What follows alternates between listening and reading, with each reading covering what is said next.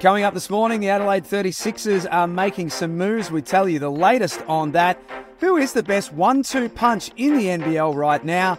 The Southeast Melbourne Phoenix, what can they do to turn things around when they play Sydney tomorrow night? And Illawarra, what a massive weekend it is for them. That's all coming up on NBL Now.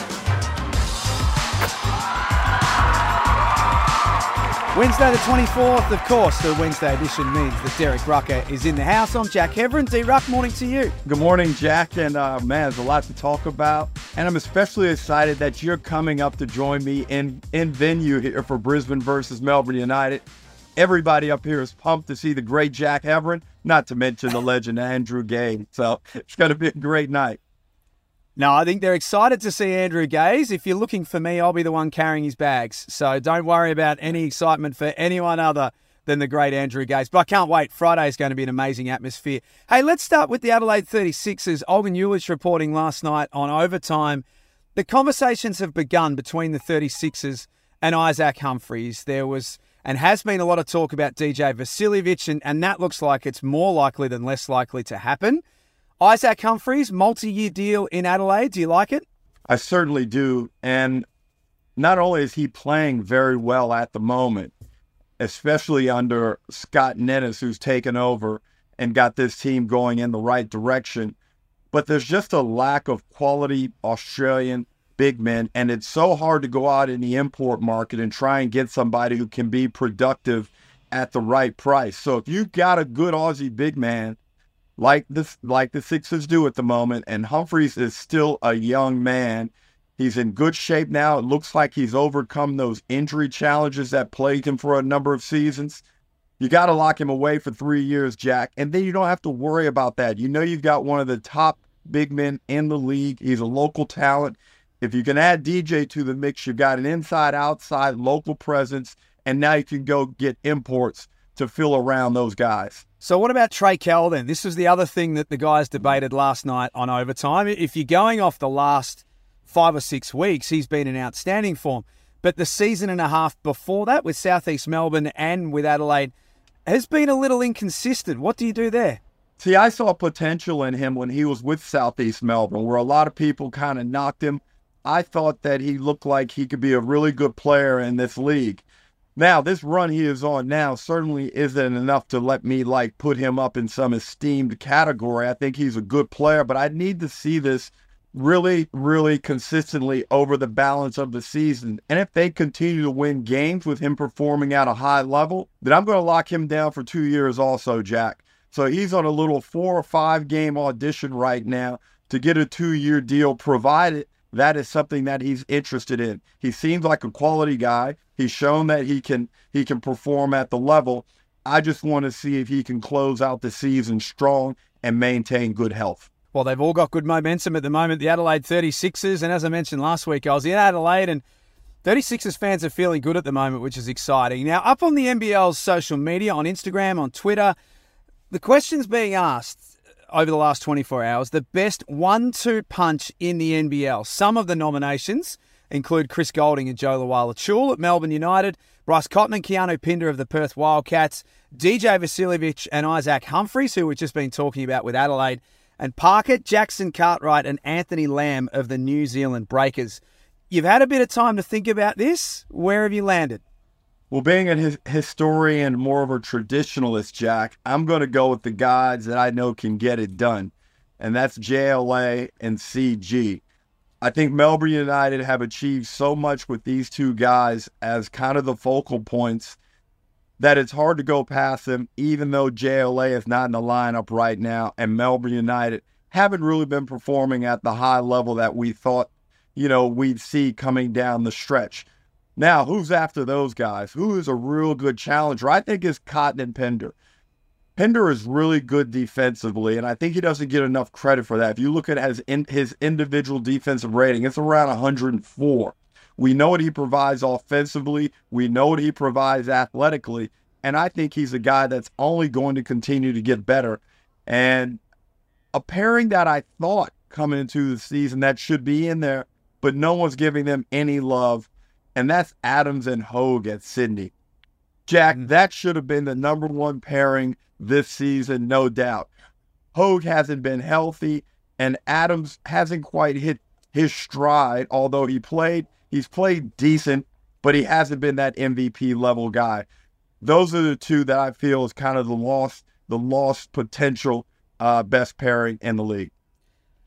The other one could have been Creek and Williams, and we haven't seen a lot of Alan Williams in recent times. Mitch Creek started the season really well, has fallen away. Ruck, what can the Southeast Melbourne Phoenix do tomorrow night against Sydney? They're playing in the Heartland at the State Basketball Centre. They've lost their last, eight of their last nine, I should say, by an average of 25 points. Now, I'll be totally honest, I'm doing this game tomorrow night on the coverage. I'm finding it really hard to find a positive with the Phoenix at the moment. Can you find one for me? They're playing in the heartland, so they better show some heart. They've got to come out there and just play hard. That's the positive attribute I'd be looking for if I was a fan, if I was head coach Mike Kelly, if I was front office exec Tommy Greer. Who wants to finish strong? Who really wants to be a part of this program? Now, given the topsy turvy, unpredictable nature of this league, anything's liable to happen, Jack. But I think it means too much to Sydney. This game is too important. They've slipped out of the top four. They understand the difficulty they face if they are a play in team trying to achieve a championship. So I expect Sydney's best effort, not only in the heartland, but come Sunday against Melbourne also. Yeah, and I think that's the other. It's a really good point. We're both going to be there on Sunday, provided that Sydney get through tomorrow night, and, and they should, obviously, at the moment, given Southeast Melbourne's troubles. The attention then very quickly turns to Sunday against Melbourne United, two of the fiercest rivals in the competition. That game, Ruck, is is really big for both teams when you think about it. It is, and you know, as a preface to that game, because what happens Friday night here in Brisbane with Melbourne United and Brisbane, I think will significantly impact how Melbourne United come out on Sunday. If they're able to knock off Brisbane, well, you might get a less motivated Melbourne United on Sunday, which could work to Sydney's advantage. And we're at that fantastic part of the season where every game matters and teams are looking for the slightest advantages any bump in momentum that they can gain. And Sunday's game is going to come down to can Sydney force tempo, play upbeat, do a good job defensively, get easy buckets in transition because I don't think that they can beat Melbourne United in a half court, slow down slog of a game. It's funny, you look at this round, Rocky. In golf, they call the third day moving day. That's that's where everything starts to take shape heading into the last day. I think this is our moving round, and and because there are a lot of games, but there are also a lot of teams playing double headers. This, this to me feels like it could be Illawarra's moving round. They've got Perth away on Thursday night, and then New Zealand at home at the back end of the weekend. Um, what happens if they lose both? Well, firstly, let's hit that analogy you just struck. Wow, gold star for you, Jack Heverin. Um, Illawarra, this is it. And do you feel like some of the helium came out of the balloon last week for Illawarra? It just feels like that Cairns moment where Lat Mayen knocks down that three ball to walk off. That may have been the one that really hurt them. And I'm curious to see how they rebound as a group, if they can ramp the energy back up, because they must get one of these two to stay alive. It's a tough weekend for them if they lose two, Jack, it's a wrap. And you can kind of start looking towards next year, trying to get Justin Tatum signed up and start looking at what key pieces you want to retain. But I'm I'm real curious to see what this relatively young team and a team that's playing off a newfound confidence. Now they're under some, some real pressure. I want to see how they bounce back with two games this weekend. Yeah, it's a really good point, Ruck. It feels like this is the first time under Justin Tatum that they're being tested. Yeah, it's easy when you're out there playing carefree and nobody expects you to do anything. A lot of people can thrive in that situation, but when expectations are increased and opponents start to scout you a little bit harder, start taking you a little bit more seriously, then it's a true measure of where you're at as a program. Let's finish off with the Coach of the Year conversation because I think we're well and truly cut and dried when it comes to the MVP conversation. Uh, your boy Damon Lowry, I don't know what it is about you two. You like the odd couple, but you just seem to work. You were fantastic on Sunday together. Damon yesterday on this show with Joel said that he thinks now Justin Schueller has to be in serious conversation for the Coach of the Year. You see the Brisbane Bullets up close, but you obviously analyse everyone as well. Where, where, are you landing on this conversation right now? First of all, let's talk about Lowry because I think he's probably become familiar with our relationship. I got a text from him at 3:35 a.m. suggesting I listen to a podcast. Dane, bro, I'm an early riser, but 3:35, get some more sleep.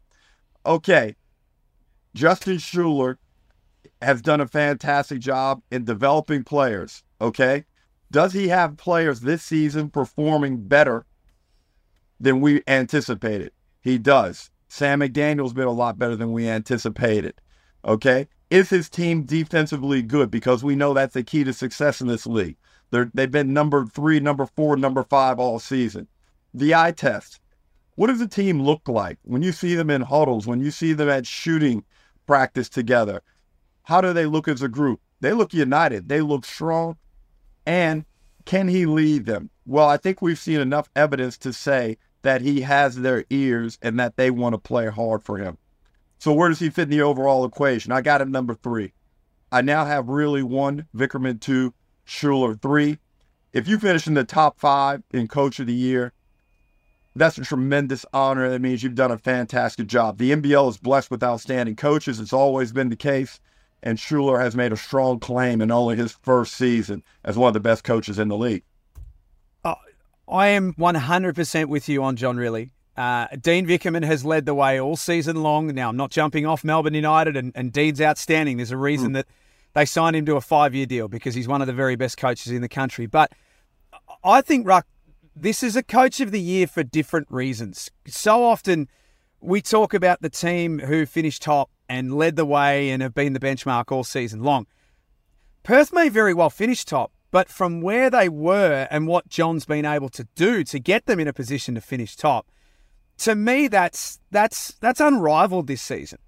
And look, he's been dealing with injuries also. We've made a lot of mention about Melbourne United's struggles, but John Rillie's had to do the same thing. And the fact that they go on the road and play so well is a big, big bonus to him.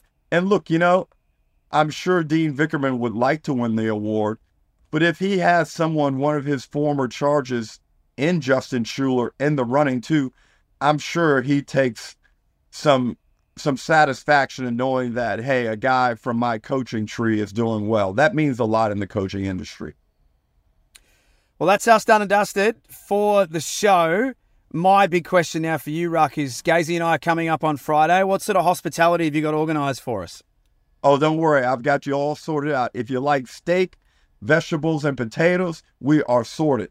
That's a that's an Andrew Gaze meal if I've ever heard it. That's just that is Drewy down to the ground. Ruck, have a great day. As always, thanks for chatting this morning.